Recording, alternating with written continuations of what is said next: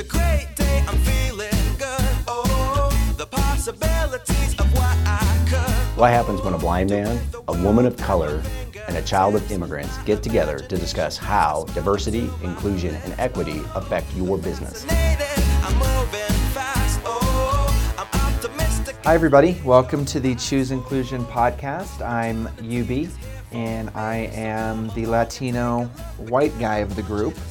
I'm Nina. I am the woman of color in the group. And I'm Mike. I'm uh, the blind guy. What kinds of um, you know, changes have you seen over the last 20 years in terms of um, just kind of how accessibility and tech has grown or changed?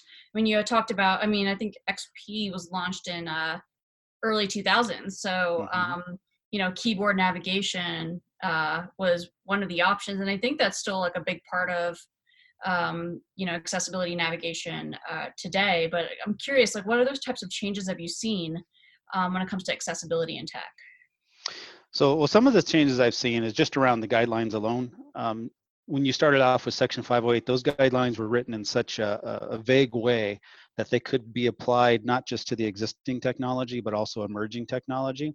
But that was also problematic in the sense that uh, because there was no really specific guidance a lot of the times, um, what you had is individuals kind of um, making up their own mind as to what a, a certain uh, you know technique might mean, and so you had a lot of dissent going across the way people viewed that. Uh, so even though it was a great effort, it kind of got the ball rolling. It, w- it was lacking in that way. Um, so then when the WCAG guidelines came out, they were a little bit more focused. Um, and as they've come out more, they, they still have gotten more focused, but yet they're still written in a way that uh, allows for a lot of, in a lot of cases, allows for that interpretation.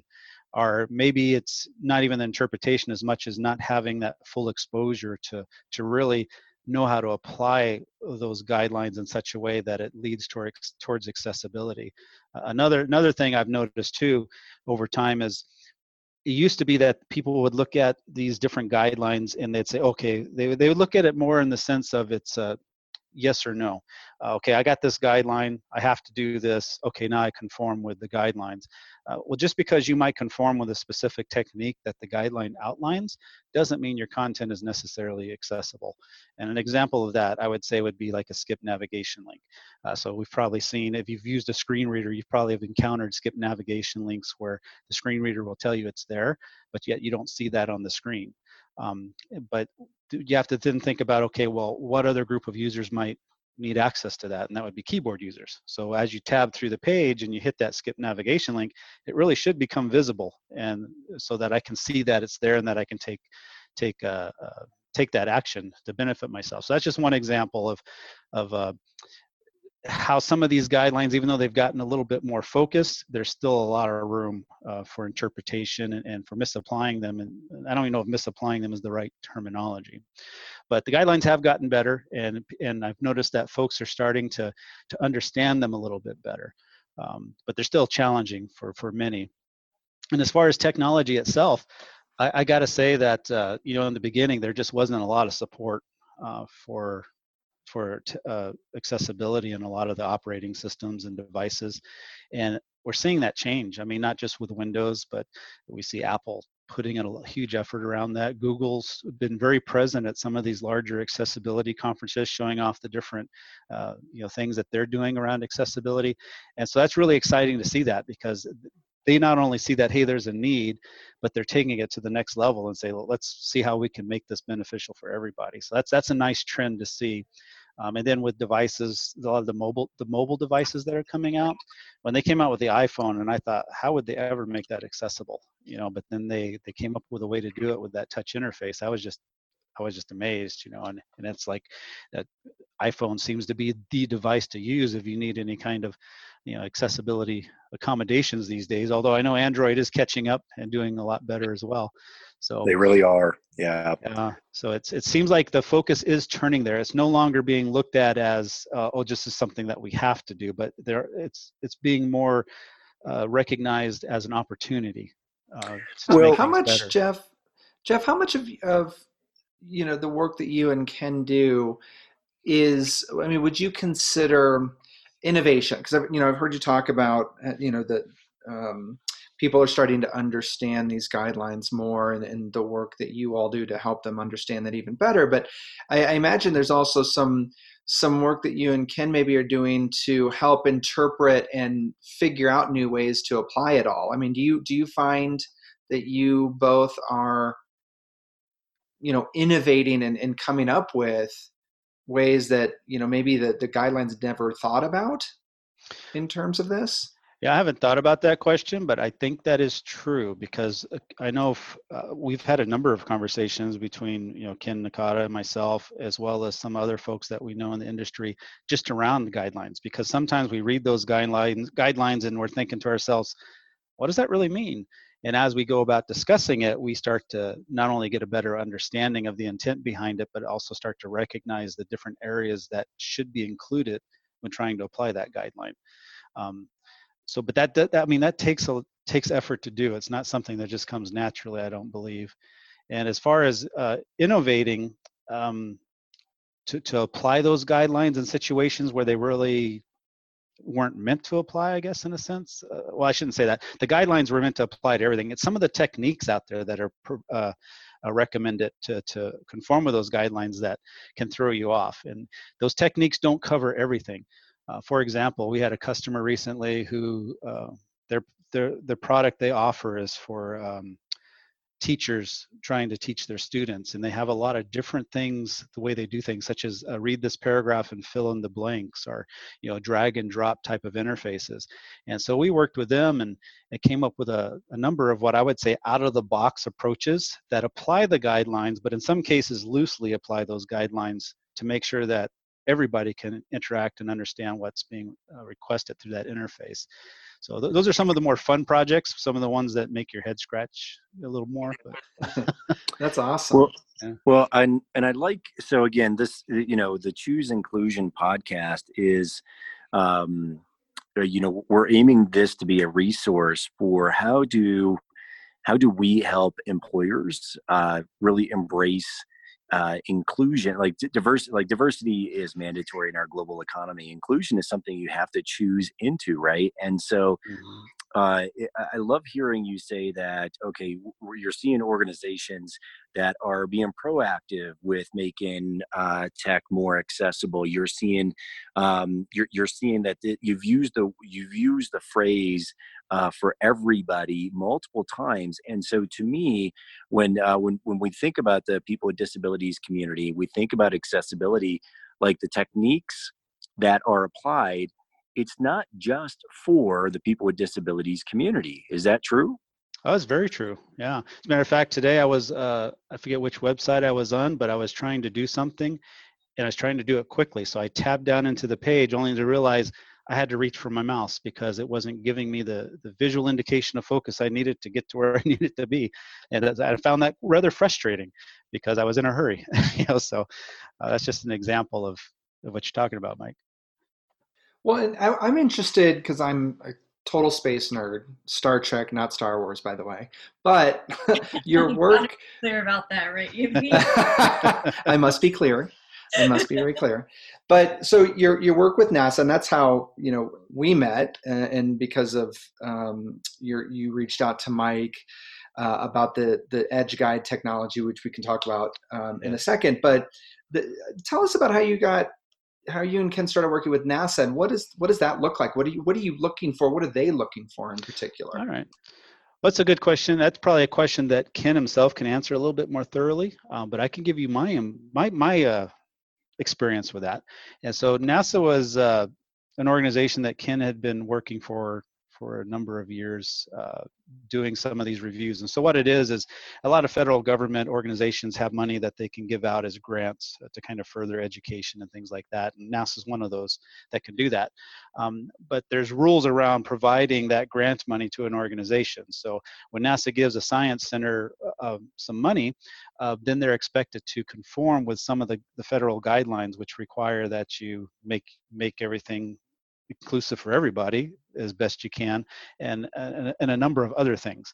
I primarily fo- was brought in because what what uh, they realized is that they were going and they would look at these facilities and they might look at the physical um, accessibility nature of it, and they might look at the overall program you know how accessible is this are, the learning opportunities that are there are they being presented to people that might speak a different language or you know things like that uh, but the one thing they were missing was the digital side a lot of these uh, different exhibits that are out there make use of digital technology now.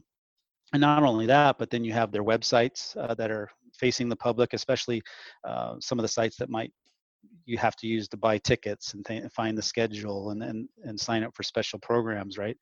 So right. that wasn't being included as part of that review and so nasa was like well, we want to definitely include this and that's where i was brought in to that that particular nasa project mix um, to provide that insight and i have to say that out of all the projects i work on on a regular basis I do enjoy the NASA ones the most because it does make you think out of the box. Um, you sometimes you just have to sit and look at a, an exhibit in one of these museums and try to figure out well how they're using digital technology but how can they expand that experience to more people and oftentimes i just have to sit there and, and watch the visitors interact with that exhibit before i can you know really understand what that experience is that they're trying to convey and then that's usually when the uh, thoughts start to flow and i come up with some ideas so yeah, that's, that's kind of how we got into the got into the NASA thing. It was just I I just kind of got brought along because of there was a need at the time. Sure, sure. No, I think that's fascinating. And just we'll do a quick plug for Mike. Mike, do you want to talk about Edge Guide? That's how kind of we all came to be. But um, I'll let you tell it. Well, sure. Well, the uh, one of the side hustle projects that uh, you know I was involved with, working with uh, uh, our technology partner CACI, uh, who is a, a, Department of Defense uh, contractor. However, they helped fund a, um, a University of Denver project uh, for me a couple of years back, and then I came back to them with a with a project to. Um, quite honestly, how can how can we make indoor navigation really really effective because uh, all the bluetooth technologies that are out there right now you know oh we'll get you within six to eight feet in optimal uh, conditions and that sort of thing. And quite honestly that's the difference between the men's room and the uh, the women's room you know and um, i'm all about gender equality but i'd prefer to hit the men's room every single time. And um, so i Excellent uh, point yeah, so we we uh, so we put together a, a project uh, with uh, Museum of Nature and Science here in Denver, Colorado, and uh, we got we got a cool little evergreen uh, Fox 31 story back in early October 2019, and within two weeks, we had a couple of uh, small organizations like uh, these uh, NASA contractor guys, Ken and, and Jeff, that reached out and said, "Hey, um, uh, we we like what you're doing. We'd love to come see that. We're going to be in Denver, and we'd love to demo it." Which, uh, so they came in uh, November of 2019, and then um, uh, uh, so it's it that's kind of how our initial relationship uh, landed there because uh, both Ken and Jeff said, "Hey, um, you know the precision uh, of which your indoor technology has, and then all of the other added features with." Um, uh, you know, English as a second language, which is very much Title Six of the ADA. Says, you know you, you cannot just display um, information on physical placards in one language and but once we digitize that information it's able to be interpreted uh, now you're just constrained by uh, the code and so we all know uh, uh localization within the digital sense is so much easier to accomplish than in the physical placard sense so um, so it was fun to you know meet jeff and and ken uh, there at Appgate, uh, you know, when they came down and said, "Hey, you know, not only is this uh, kind of the best we've seen out there, uh, we'd we'd love to, you know, go and do some, you know, presentations, kind of co-branded presentations." Which we went to the, um, it was probably the last real safe uh, conference of 2020 before COVID hit. So we went yeah, to the Pac right. Rim in early March together, and we co-presented on on this technology then, which is uh, real exciting. But I, um, you know, again, the conversation that we, so much of the conversation that Ken and Jeff and I have had about, you know, what BIT does, you know, from an internal facing, and what AppGate does from an external facing. We've talked about just broadening broadening our collaborations, just based on um, there, there's so much synergies within that space as well. So it's been it's been a fun relationship to uh, cultivate. Well, and Jeff, yeah like I, I, mean so that's interesting because in this case um, I, well, let me ask you this: uh, How often are you all looking for sort of new technology or new techniques? I mean, is that is that part of your job, or was this happenstance? I, I wouldn't say that's part of the job, um, but it, I think it just comes by by nature of being in this business for so long. Is that we, you know, for me personally, I have some newsfeed uh, alerts set up, and when certain things come through, I go on and look at them, uh, and just looking for things like that, N- news about, you know, maybe a different way of applying a technique or thinking about a technique, and and that's how we found out about EdgeGuide and their and their uh, solution is. I just got one of these newsfeed come up and, and it mentioned about you know what they were doing out there in Denver and and immediately it, it was you thought to yourself well that's that that's the same thing we've been telling these different science centers and museums to keep on the lookout for because for years even before i got involved with some of these nasa projects ken was recommending recommending um, as part of some of these reports that were being delivered that to keep an eye out for wayfinding internal wayfinding systems and when we saw what mike was doing out there with his team we just had to see it and i, I think it was the same day we saw that news article that ken and i reached out and, and oh, made wow. contact.